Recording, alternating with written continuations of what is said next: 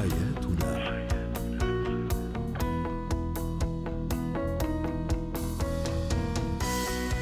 مستمعينا الكرام أهلا بكم إلى حياتنا برنامجكم اليومي الذي يعنى بشؤون الأسرة وباقي الشؤون الحياتية الأخرى والذي يمكنكم أيضا الاستماع إليه عبر منصة بودكاست سكاي نيوز ارابيا معي أنا امال شابه لدينا عدد من المواضيع اليوم التي سنناقشها. سنتحدث عن طريقة أو طريقة تعامل المرأة مع الزوج المبذر أيضا كيفية إدماج الطفل مع العائلة الكبيرة أقصد هنا العم العمة الجد والجدة. أيضا نتحدث عن فن الإقناع وكيفية اكتساب هذا أو تعلم هذا الفن. وطبعا دون إطالة نمر إلى أولى الفقرات.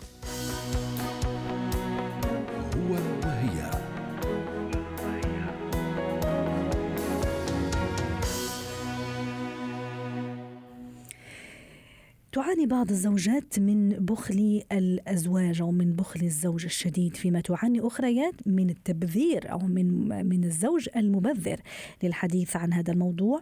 تنضم إلينا عبر الهاتف من القاهرة دكتورة عزة حامد زيان استشارية العلاقات الزوجية والأسرية. يسعد مساكي دكتورة عزة. نتفق في البداية انه التبذير والبخل يعني نقيضان يعني كل واحد فيهم له من السلبيات الكثير. الحديث اليوم عن الزوج المبذر وأيضا الزوج الذي لا يحسن تدبير أمور المعيشة والتخطيط للمستقبل. أهلا وسهلا ومساء الخير. مساء النور. الجواز بيبقى حمل تقيل على الزوج والزوجة لما ما بيخططوش صح لمستقبلهم وبيتهم. ويحطوا سوا برامج للإنفاق وأوجه للصرف. بنلاقي أحيانا بعض الأزواج مؤمنين بمقولة إيه؟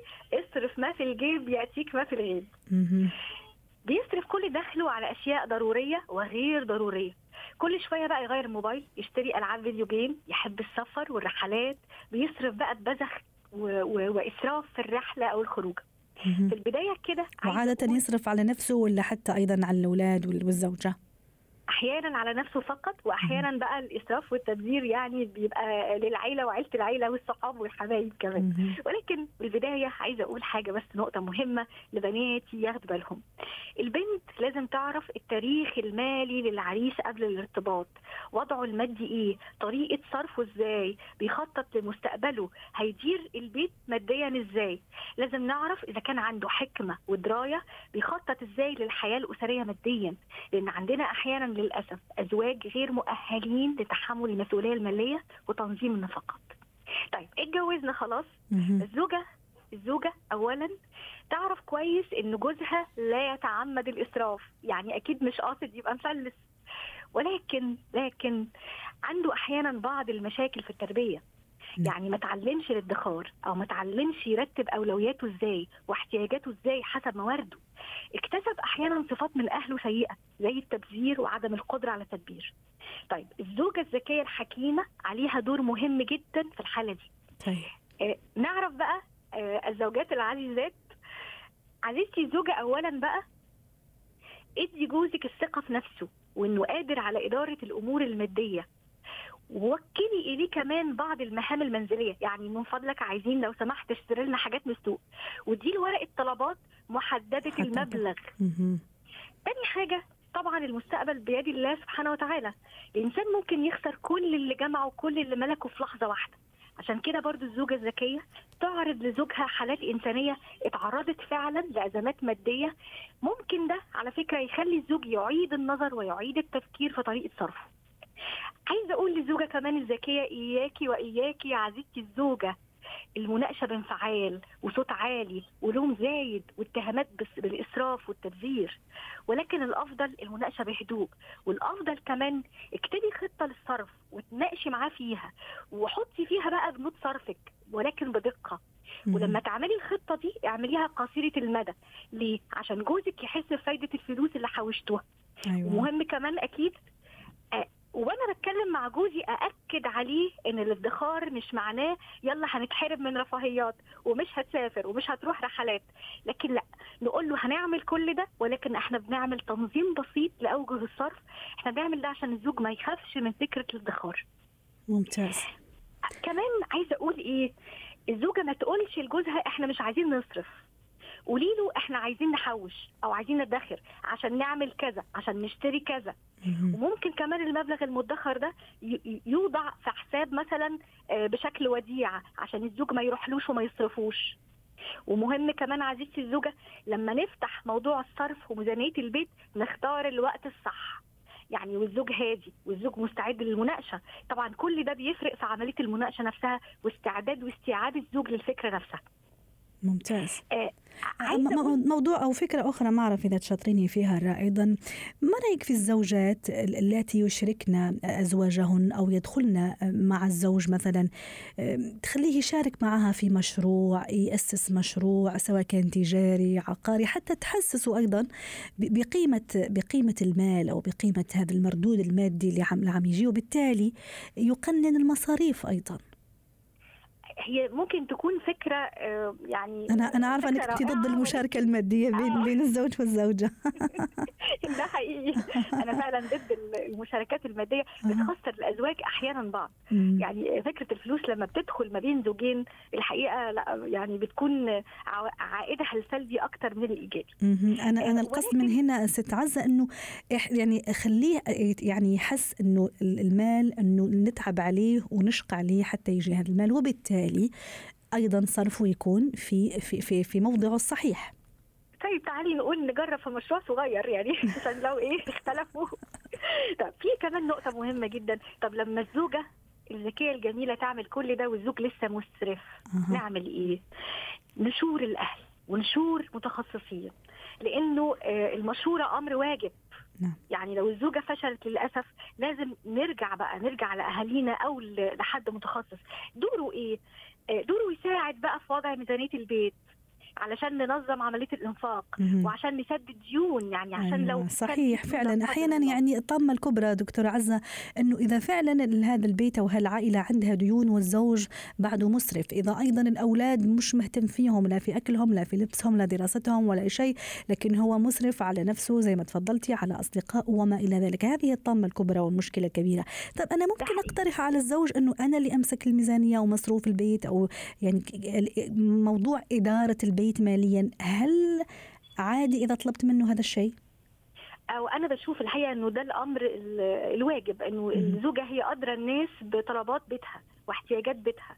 وبس في أحيانا زوجات طبعا مسرفات ولكن آه الأمور المادية لازم مناقشة. نقعد إحنا الاثنين ونشترك سوا في وضع ميزانية البيت. لو عندنا وقت بس عايزة أقول نصيحة سريعة للزوجة وما أقدرش أسيب الزوج ده المسرف ما أقولوش نصيحة صغيرة. عايزة أقول أخيرا عزيزتي الزوجة ما تيأسيش من نصيحة زوجك باستمرار ولكن بلطف وحنان. وأكدي عليه إن هدفكم واحد وحياتكم مشتركة وإن مصلحته وسعادته تهمك. أما بقى عزيزي الزوج المسرف عايزة أقول لك الإسراف ضياع للطاقة والمال وهدر لنعم ربنا. إحنا كمان قدوة لأولادنا بتصرفاتنا وأفعالنا. توازن مطلوب فلا إفراط ولا تفريط. وأخيرا بتمنى لكل زوجين حياة أسرية سعيدة مستقره بدون إسراف. شكرا لك دكتورة عزة حامد زيان الاستشارية واستشارية العلاقات الزوجية والأسرية ضيفتنا من القاهرة. حياتنا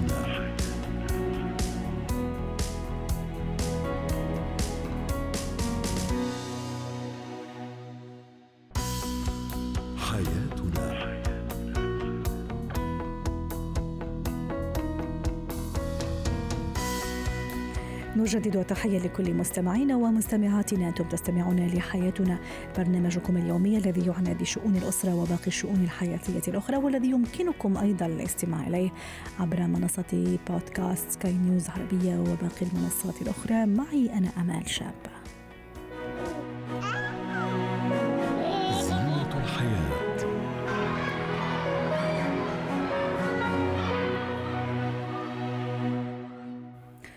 أجمل أن يعيش الطفل في بيئة آه، تربوية وصحية وعائلية آه، يسودها الحب والتفاهم بين الأب والأم. لكن أيضا الجميل أن يعيش هذا الطفل آه، في بيئة أكبر فيها الأب في عفوا الجد والجدة العم والعمة. نتحدث اليوم تحديدا عن أهل الزوج لأنه أحيانا أحيانا وليس دائما في بعض الأمهات تحاول أن تقوي علاقة الطفل بأهلها بمعنى بوالدتها بوالدها بأخواتها وإخوانها.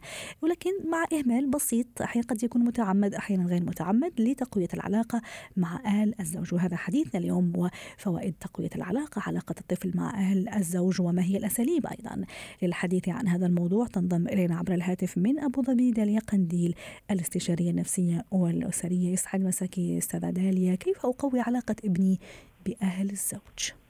أهلا بك أمل آه، بداية آه، كثير من الدراسات يعني آه، بينت نتائجها إنه الأطفال اللي بتكون علاقتهم بأجدادهم أو بالعائلات الكبيرة جيدة بتنعكس على صحتهم بشكل أفضل بتنعكس على حياتهم بطريقة إيجابية وبشكل بشكل أفضل بشكل عام نعم. وجود العائلة الكبيرة يعني بيكون داعم للأطفال بيكون آه، شيء يعني محبب إنه الذهاب إلى الجد والجدة التعامل معهم خصوصا إنهم بيحصلوا على الدلال من الأجداد. يعني بيكونوا الأجداد عم بيدللوهم بطريقة معينة بعيدا عن قيود التربية مثلا اللي بتكون بيفرضوها عليهم الآباء والأمهات فهم بيروحوا بي يعني بيكونوا عم عم بياخذوا راحتهم بشكل أفضل بوجود الأجداد أو العمات آه، لأنه هذا الشيء بيعتقدوا إنه الأجداد بيعتقدوا إنهم هم بهاي الطريقة عم بدللوا الأطفال ويعوضوا يعني أحيانا آه، ليس دائما هو مش من باب التعويض يعني أكيد هو بيحصل على نوعا ما من ال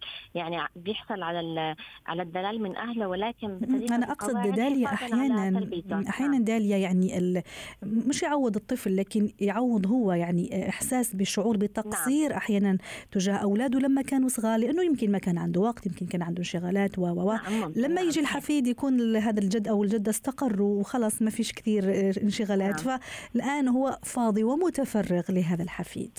نعم صحيح. آه، بحصل هذا الشيء وأيضا مثل ما ذكرت إنه ممكن يشعر بنوع من أنواع القيود الكثيرة اللي كانت على على أولاده فهذا الشيء عم بيحاول يوصل لابنه أو لبنته إنه هذا الشيء آه، غير صحيح. ممكن هي بتعتمد على العائلة بشكل عام وعلى قوة آه، الترابط فيما بينهم وعلى قوة على قدرة تقبل الأم والأب لتدخلات الأجداد بشكل عام. ممتاز. ولكن ممكن يحدث بعض الخلافات ببعض العائلات. ممكن تمنع الأم إنها تكون علاقتها جيدة ببيت مثلا ببيت آه، أهل زوجها. فبالتالي هذا الشيء يتأثر بتأثر فيه الأطفال. مثلا ممكن هي ما بتفضل الذهاب لهم بشكل متكرر. ممكن إنه يكون يعني في علاقات جدا رسمية. وبالتالي بتأثر على علاقة الأطفال بأجدادهم. هذا الشيء غير صحيح. يعني هلأ مثلا إذا الأم علاقتها غير جيدة ببيت أهل زوجها يفضل أنه يكون الأطفال آه، يعني في. منفصلين عن هذا الموضوع. مم. نعم منفصلين لأنه هو بالتالي شيء يعني يعني حاجة عند الأطفال أنه وجود الجد والجدة. أحيانا الأطفال ما في أشياء ما بيقدروا يحكوها للوالدين بيحكوها للأجداد. بسبب فارق السن ممكن يكون في تفهم في في انصات أكثر في قدرة على الاستماع من من الأجداد خصوصا إنه ما في عندهم هالمسؤولية اللي كثير كبيرة أو مثلا بيكون عندهم وقت فراغ كبير فبالتالي بتكون عندهم قدرة على الإنصات والاستماع للأطفال بشكل آه، أكبر. فدائما إحنا بنخلي خلافات أو حتى عدم التوافق بشكل عام مش شرط إنه يكون في خلافات أو ربما عدم التوافق بين الزوجة وأهل الزوج آه، بمنأى عن الأطفال. ويمكن إنه نخصص يوم بالأسبوع ذهاب الأطفال إلى بيت الجد والجد دون وجود الأم مثلا. آه، مثلا أو نسمح لهم يمكن يباتوا ليله أو اثنين نعم أيضا. نعم ممكن إنهم يباتوا وقت آه، عند جدهم وجدتهم. بالتالي هذا هذا الشيء بيأثر على شخصيتهم بصورة إيجابية وبصير عندهم قدرة على التعامل مع الاختلافات مع فوارق السن. يعني مثلا الأطفال لما يتعاملوا مع أجدادهم هم بالتالي عم بيتعاملوا مع كبار السن. فهذا الشيء بيعطيهم آه، مثل القدرة على التعامل مع كبار السن طريقة احترامهم. كل ما وضعنا أطفالنا بخبرات معينة آه، يتصرفوا فيها بأنفسهم هذا الشيء بيزيد من محصولهم أه. وأيضا موضوع دام أنا حضرتك تحدثتي أيضا داليا عن موضوع أني أسمح لهم يروحوا زيارات أيضا موضوع أني حرص على دعوة أهل زوجي للمنزل أيضا الوالد الوالد نعم. الوالدة على الأخت الأخ أيضا هذا بيخلق جو جميل أه، إنه أهل الزوج أو الجد والجدة موجودين عندنا بالبيت وموضوع أيضا داليا التحدث عن عن عن حماتي عن حمايا أه، عن عن أهل زوجي أيضا بايجاب ايجابيه قدام الأولاد وعدم نعم. التذمر منهم. أيضا هذا أتصور أنه هذه أولى الخطوة إني أخلي أولادي قريبين من أهل أبوهم. نعم. هل هاي الخطوة يعني تعتمد بشكل عام على الأسر؟ يعني هلأ بشكل عام يميل الأشخاص إلى الانفصال عن عن وجودهم بنفس المنزل. هلأ ممكن المشكلة الكبرى اللي إحنا يعني بيواجهوها الناس بشكل عام التدخلات الخارجية أو تدخلات الأجداد بتربية الأبناء. هذا الشيء اللي بسبب بعض عدم التوافق أو ربما التدخلات بالمنزل التدخلات بالزوجة هذا الشيء اللي بيخلق عدم التوافق أو لكن أيضا الزوجة الذكية داليا هي التي يعني تعرف كيف نعم، توازن نعم. في النهاية نعم. يعني في النهاية هذا الجد أو الجده أكيد نعم. ما راح يحبوا يعني إلا الخير لهذا الحفيد نعم. أنا, أنا هذا رأيي فنتحدث إنه هذه المواضيع كلها ليس للأطفال شأن بها صح. يعني هذا هاي الموضوع إنه بعض ممكن بعض الأمهات بيعتقدوا يعتقدوا انفسهم إنهم بيعاقبوا أيوة. الأجداد بهذه الطريقة. وهذه الطريقة بالفعل تؤثر على الأطفال بشكل كبير جدا على الأطفال. حتى على إنه تقدير الوالدين لما يكبر الطفل ويلاحظ إنه كانت والدته آه، تمنعه عن العيلة عن أجواء العيلة هو بالتالي يعني بصير عنده نوع من أنواع واضح. الحقد. أو مثلا ممكن نحكي إنه آه، يعني يعني بيدعي إنه ليه والدتي كانت تمنعني هاي الأشياء. يعني جميلة جدا وجود الأعمام العمات أولادهم تقوية الصله بينهم يعتبروا آه، السند والداعم للطفل واضح. بوجود الأم والأب. نعم. شكرا لك داليا قنديل الاستشارية النفسية والأسرية ضيفتنا من أبو ظبي. مهارات حياة.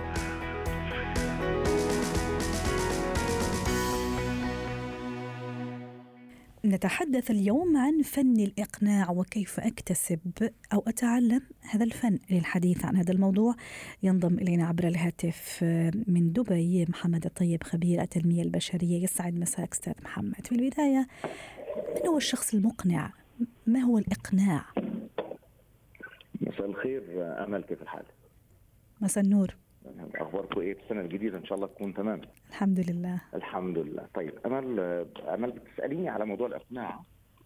وده من أهم المواضيع ولكن كان السؤال تحديدا مين الشخص اللي فيه مواصفات الإقناع؟ صحيح صحيح. من هو المقنع؟ من هو الشخص المقنع؟ السميع. أه. الشخص المقنع هو اللي بيسمع الأول مش اللي بيتكلم. لأن النهارده تعلمنا كده try to understand before you be understood. لو أنا النهارده عايز أقنع حد بحاجة لازم أعرف الحد ده إيه أموره. لازم أعرف عنه حاجتين على الأقل. طبعا أنا بتكلم على اللي بيقنع حاجة بحاجة كويسة عشان ما حدش يستخدم الكلام ده في شيء سيء. إحنا دايما كلامنا على الاشياء الكويسه آه لا لا عشان ممكن حد يسمعه ويروح يطبقه في حاجة حاجة مش صحيحة. فخليني أقول لك إن إن لازم في الأول يعرف عن الشخص اللي عايز يقنعه آه عنه معلومات ومن أهمها يعرف إيه البين بالنسبة له وايه البليجر إيه بالنسبة له المتعة اللي بيستمتع بيها؟ وإيه بالنسبة له العذاب أو الضرر اللي هو بيخاف منه؟ وبالتالي يبقى أنت كده معاك مفاتيح الشخص اللي قدامك. إذا عرفت الحاجتين دول ومستحيل تعرفهم إلا عن طريق إنك تسمعهم فرقم واحد هو السماع. إن أسمع. يلا السؤال اللي بعده. طيب موضوع أيضا الثقة موضوع استخدام المنطق أيضا أستاذ محمد. هل تشوفه ضروري أيضا حتى أنا أكون شخص مقنع أقنع الآخرين بفكرة معينة بأي شيء معين؟ طبعا نحكي عن الشيء الإيجابي أكيد. أوكي. طب ما ممكن نحط ست أركان أو ست خطوات للإقناع لأن ده هيغطي معظم يعني ست خطوات أي واحدة من دول ممكن يوصل لإقناع. منها آه خلينا نقول مش بالترتيب يعني ولكن رقم واحد اتكلم عنها النهارده إنك عشان تقنع أي شخص قدامك لازم تتعامل معاه بنظرية الوين وين. أنا بكسب وهو بيكسب. لكن الفكرة النهارده إني أتعامل وأقنع حد إن أنا اللي بكسب وهو لأ يبقى بالتالي مش هيقتنع ولو اقتنع هيقتنع بفترة صغيرة جدا. فموضوع ال dealing as win win situation ده من أفضل الطرق اللي بتبدأ بيها أي مرحلة إقناع. رقم اثنين ال commitment وده اللي حضرتك كنت بتسألي عليه نعم. إن إزاي تقدر تقنع لو ما عندكش رصيد؟ فلازم في الأول إن يكون في حاجة اسمها ال emotional bank أو الرصيد العاطفي. ما بينك وبين الشخص. جربك قبل كده وسمع وعرف وشافك إنك آه، قد كلامك أو قد مواعيدك فبالتالي هيبدأ يبقى في مصداقية بينك وبينه إنه يقتنع بكلامك. طيب أه. لو ما فيش على ذكر العاطفة أيضا أستاذ محمد. تحريك المشاعر في الشخص الآخر هل أيضا له دور في إقناعه؟ جدا أه. جدا وعلشان أوصل لده لازم أتعامل معاه بنظرية الواي لازم أخلق بيني وبينه أرضية فبالتالي يعلمونا كده آه يعني introduce yourself with why not مش مش أنت بتعمل إيه أو بتبيع إيه لا هو إيه اللي أنا وأنت believing فيه مع بعض؟ إيه اللي إحنا بنؤمن بيه مع بعض؟ هنا تقدر تحرك مشاعر اللي قدامك علشان تقدر توصل له أي معلومة أو أي تقنعه باي شيء أي شيء. تمام؟ طيب. أستاذ محمد لغة الجسد معلش عم قاطعك بس عندي فكرة. لغة الجسد ونبرة الصوت أو النغمة هل أيضا عندها دخل أو عندها نسبة معينة لما أحب أنا أقنع شيء شخص معين؟ طب ما تيجي نحطها النسب تفضل لأن ال body language مهمة جدا فالنسب تفضل. اللي علموها لنا إن 7% فقط للكلام اللي بتقوله أه. أما ال facial expression وال body language خلاص دول بيعتمد على 93% من توصيل المعلومة فالنهاردة في طرق للتعامل مع ال body language أو مع ال voice tone أو مع ال facial expression بل دلوقتي في علم جديد اسمه ال micro expression اللي هو أسرع بكتير بتشوفه أسرع بكتير من ال body language كمان. يعني إحنا مثلا بنيجي نعلم موضوع ال interviews بنتكلم إزاي إن أنت to win the interview in 7 seconds سبع دقائق ده أنت سبع ثواني أنت لسه ما قلتش حاجة. فإزاي بتقنع ال panel اللي قدامك في أول سبع ثواني وأنت لسه ما اتكلمتش؟ فالفكرة مش الكلام الفكرة إزاي الغلاف اللي هتغلف بيه الكلام. لأن ممكن واحد يقول أفضل كلام مع صوت غلط وبادي لانجوج غلط مش هيوصل للناس. نعم. أستاذ محمد موضوع المنطق بمعنى إني مثلا أجعل حديثي منطقي أجعله متناسق منظم في تسلسل في الأفكار في سلاسة أيضا في ايصال في إيصال الفكرة هل هذا مهم أيضا ويكون عامل ضروري في في, في الإقناع؟ ونحن عم نختم. هو ده الجزء اللي كنت بتكلم فيه في وجود العاطفة بينك وبين الشخص اللي بتكلمه. لأنك مش هتقدر توصل وتوصل له على حاجة أنتوا الاثنين believing in it. إلا لما يكون أنا قادر إني أعرف بالمنطق هو بيحب إيه وأشتغل معاه. وفي يعني ال common sense دلوقتي بقى منتشر عند الناس. آه في ناس مش شغال على ال common sense ولكن أنت اللي بيقنع حد لازم يحطه في مرحلة إن الكلام يكون منطقي علشان الناتج يكون منطقي. أيوه. ومتى متى ينصح إني أترك محاولة الإقناع يعني محاولة الجدال العقيم بين قوسين؟ متى ينصح إني أتركه؟ وهل يعني لما أفشل أنا في إقناع شخص معين إني أنا فاشل في هذا الموضوع ولا ليس بالضرورة؟ ده على حسب معنى الفشل بالنسبة لكل واحد بيسمعنا. لأن الفشل في بعض الناس بيفهم إن الفشل إن ما اوصلش للي أنا عايزه. ولكن الفشل هو إنك stop trying إنك تبطل تحاول. فالنهاردة إن اسيب حوار مع حد وما اقنعوش باللي أنا آه باللي عندي. اولا لما هقتنع أنا إن هو لا يصلح لهذه الفكرة. اثنين إنه مش عايز يتغير. في ناس مش عايز تتغير ومفيش حد معاه رخصة آه تغيير حد. وعلى فكرة يعني مثلا لما حد بيجي يقول لي أنت coach هل أنت تقدر تغير الغير لو مش قادر يتغير؟ لا ما أقدرش بس أقدر أقنعه إنه يتغير. واضح. أما بعد كده بتاعته. شكرا لك محمد الطيب خبير التنمية البشرية ضيفنا من دبي. ختام حياتنا شكرا لكم وإلى اللقاء.